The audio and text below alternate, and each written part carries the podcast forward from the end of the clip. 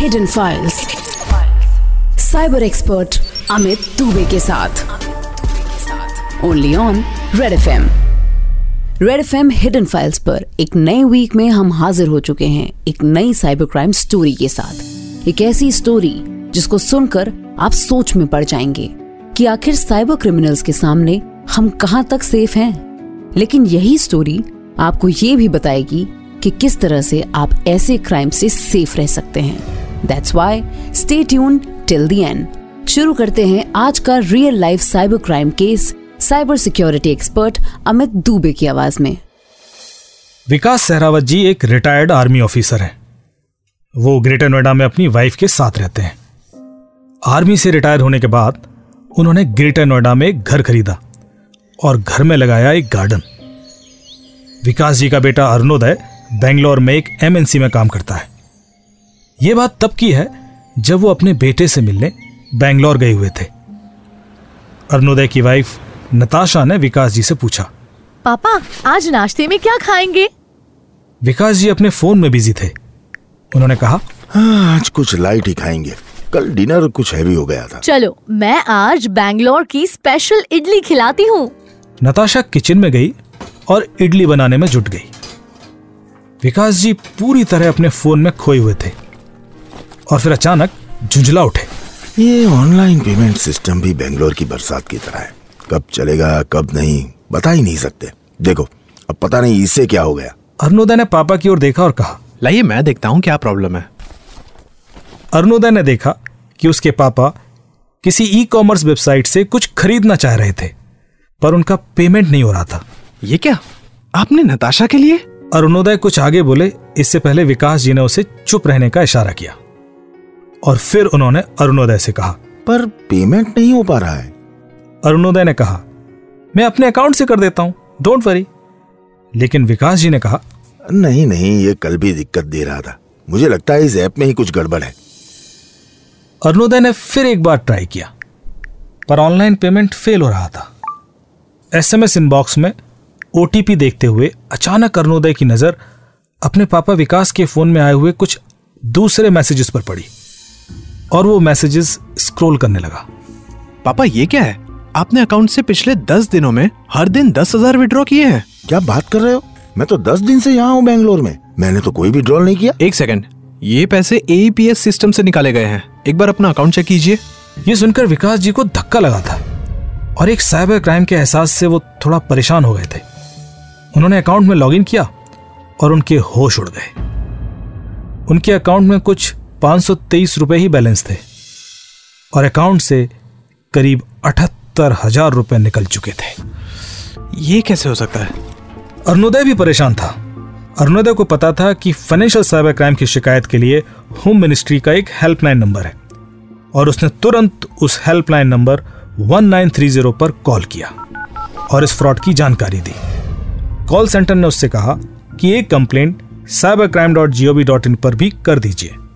अरुणोदय ने तुरंत एक complaint cyber crime dot gov dot in पर भी कर दी। अब बारी थी बैंक को इन्फॉर्म करने की। सो उसने एक कंप्लेंट बैंक मैनेजर को भी ईमेल कर दी और उन्हें इस फ्रॉड की जानकारी दी कि किसी ने बिना किसी इंटरवेंशन के उनके अकाउंट से करीब अठहत्तर हज़ार रुपए निकाल लिए। अगले दिन विकास जी को ग्रेटर नोएडा लौटना था। लौटते वक्त भी विकास जी परेशान थे। इस बीच उन्होंने अपने एक मित्र जनरल मंजीत सिंह जी को भी अपने इस फ्रॉड के बारे में जानकारी दे दी और जनरल मंजीत सिंह से यह केस मुझ तक पहुँचा। मैंने जनरल मंजीत को भरोसा दिया कि पूरी तरह इस केस की जाँच में हेल्प करूँगा और विकास जी की मदद की जाएगी।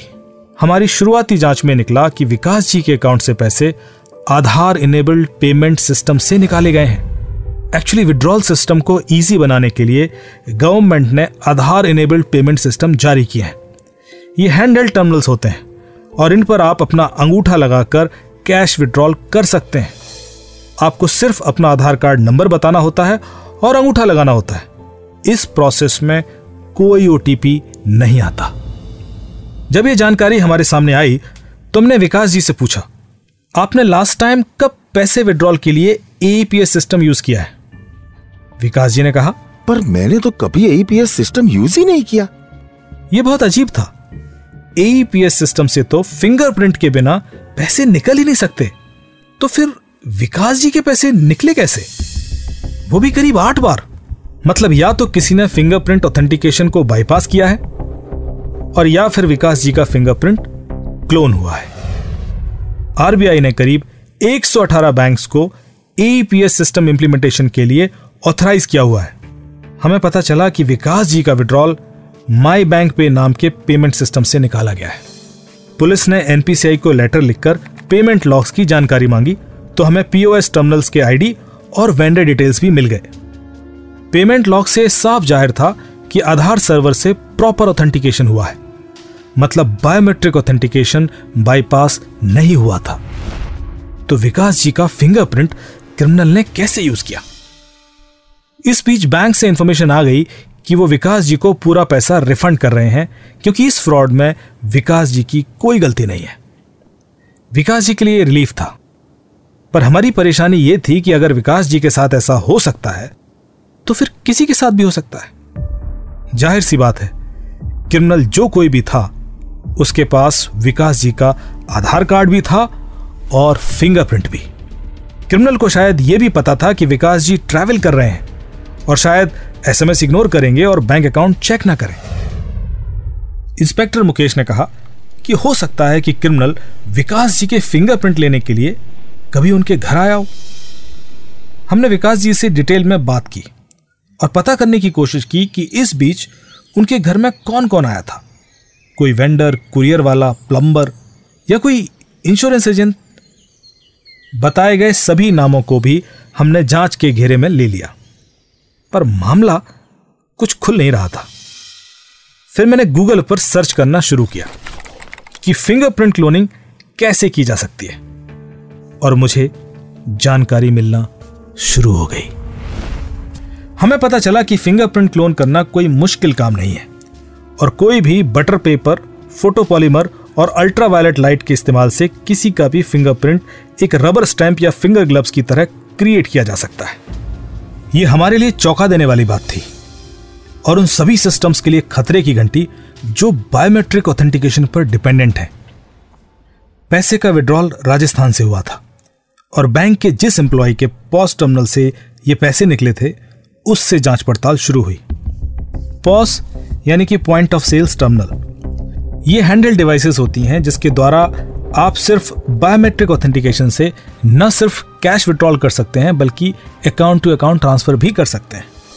इसके अलावा कई सारे बिल्स के पेमेंट्स या गवर्नमेंट सर्विसेज़ के पेमेंट्स भी इन टर्मिनल से किए जा सकते हैं। बैंक एम्प्लॉय का कहना था कि उसके पास रियल आधार कार्ड के साथ वो इंसान खुद होता है, तभी वो पेमेंट करने देता है। और इस केस में भी उसने पूरी तरह जाँच करने के बाद ही पेमेंट किया था।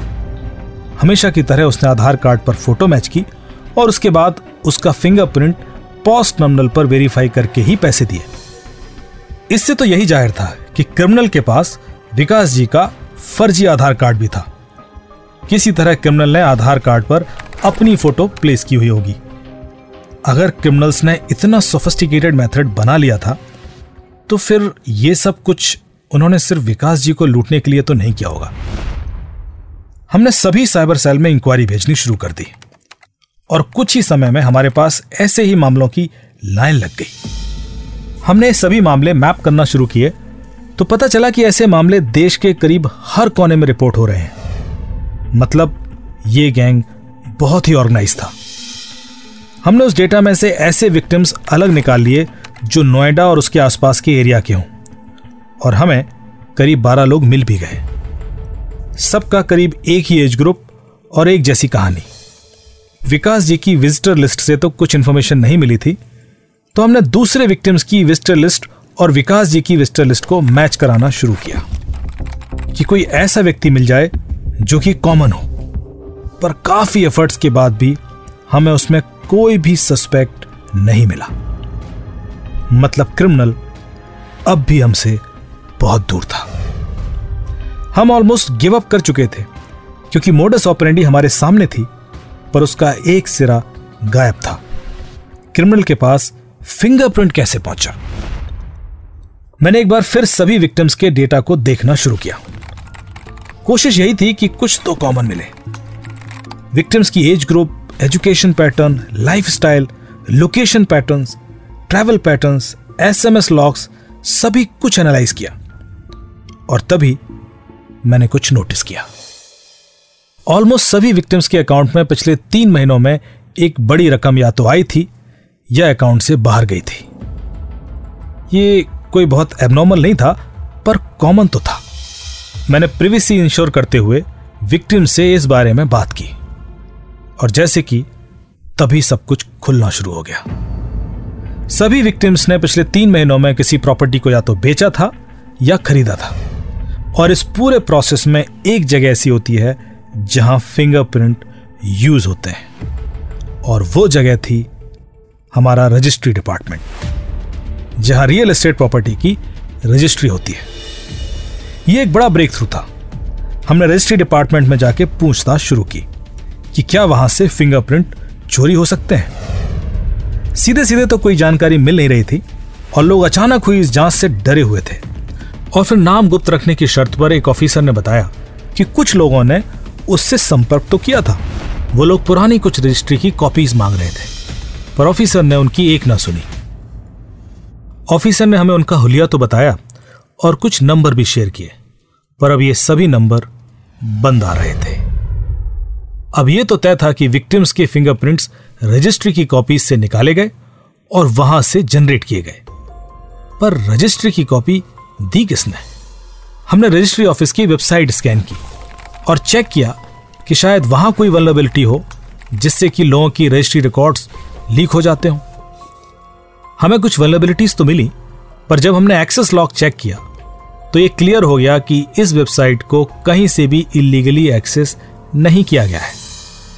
अब हमारा डाउट रजिस्ट्री ऑफ़िस में काम करने वाले लोगों पर ही था। हमने रजिस्ट्री ऑफ़िस में काम करने वाले हर शख्स के नंबर पर एक व्हाट्सएप मैसेज भेजा। कि क्या वो हमें किसी व्यक्ति की रजिस्ट्री की कॉपीज निकलवाने में हेल्प कर सकता है? मोस्टली लोगों ने रिप्लाई नहीं दिया। दो लोगों का रिप्लाई तो आया, पर उन लोगों ने भी इसे इलीगली बताया और हमें यह ना करने की सलाह दी। और वहाँ भी बात नहीं बनी। मतलब यह तय था कि ये कॉपीज कहीं और से ही निकल रही थी। इंस्पेक्टर मुकेश ने कुछ लोगों को रजिस्ट्री ऑफ़िस के आसपास डिप्लॉय कर दिया। और करीब चार दिन के बाद एक खुशखबरी आई। एक पुलिस ऑफिसर को एक व्यक्ति मिल गया था, जो रजिस्ट्रीज की कॉपीज देने के लिए रेडी था। और उसने यह भी बताया कि यह काम वो पहले भी कर चुका है। वो एक बुक बाइंडर था, जो रजिस्ट्री ऑफ़िस में काम करता था। बुक बाइंडर पकड़ा गया, और उसके थ्रू हम उस गैंग तक भी पहुँच गए, जो लोग इस पूरे काम को अंजाम दे रहे थे। उसमें हर तरह के लोग थे। एक इंजीनियर जो उन्हें फिंगरप्रिंट क्लोन करने में मदद करता था। एक व्यक्ति फर्जी आधार कार्ड बनाता था। एक व्यक्ति जो अपनी पिक्चर्स पर फर्जी आधार कार्ड बनवाकर पॉस के थ्रू पैसा निकालता था और एक व्यक्ति जो इस पैसे को बाहर भेजता था। हमें उनके घर से एक ही व्यक्ति के फोटोग्राफ के साथ करीब 200 से ज़्यादा आधार कार्ड मिले।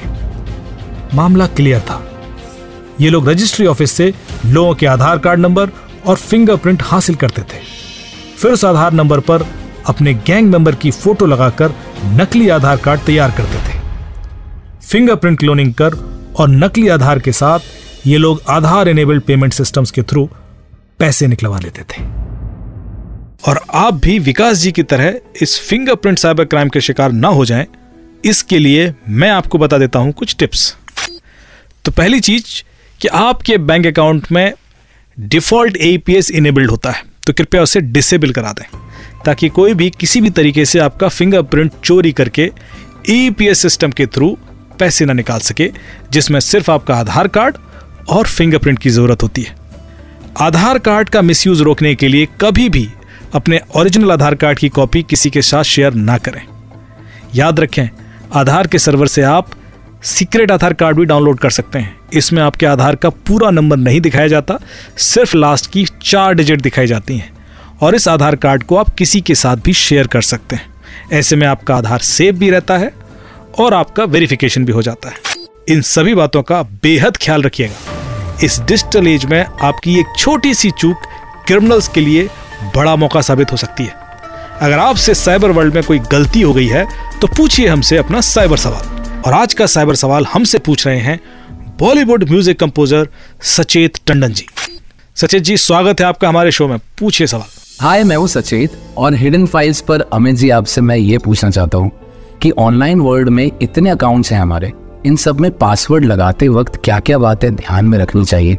सचेत जी का सवाल बहुत ज़रूरी है क्योंकि बिना पासवर्ड के हम किसी भी सर्वर या सर्विस के लिए अपने आप को ऑथेंटिकेट ही नहीं कर सकते। ऐसे में हमारा पासवर्ड यदि वीक है तो हमारे लिए खतरनाक हो सकता है। तो सबसे पहले तो आपका पासवर्ड स्ट्रांग होना चाहिए। एट करेक्टर से ज़्यादा और उसमें कुछ स्पेशल करेक्टर भी होने चाहिए और उसमें कुछ कैपिटल और स्मॉल करेक्टर का कॉम्बिनेशन होना चाहिए। ऐसे में किसी भी ब्रूट फोर्स टेक्नोलॉजी के द्वारा आपके पासवर्ड को क्रैक करना आसान नहीं होगा। और हाँ अपनी सर्विसेज़ का टू फैक्टर ऑथेंटिकेशन भी ज़रूर रखिए ताकि सिर्फ़ पासवर्ड से कोई आपके सिस्टम को एक्सेस ना कर पाए। और यदि आप चेक करना चाहते हैं कि आपकी इन सर्विसेज़ का पासवर्ड कहीं पहले से ही तो हैक नहीं हो गया है कहीं ऐसा तो नहीं है, किसी और के पास भी हो। तो इसके लिए मैं एक आसान सा टेस्ट आपको बता देता हूँ। एक वेबसाइट है have I been pwned dot com H A V E I B double E N P W N E D dot com या आप गूगल पे भी सर्च कर सकते हैं। और have I been pwned dot com पर जाकर वहाँ अपना ईमेल आईडी या मोबाइल नंबर डालेंगे। तो आपका ईमेल यदि किसी भी हैक डेटाबेस में है मतलब कि कहीं से भी हैक हुआ है और आपका पासवर्ड वहाँ पर पड़ा है तो वो सारी डिटेल्स आपके सामने दिखना शुरू हो जाएँगी। इसी तरह आपका मोबाइल नंबर यदि कहीं पर यूज़ हुआ है या पड़ा हुआ है और वो किसी हैक डेटाबेस में मिलता है तो वो भी आपके सामने दिखना शुरू हो जाएगा।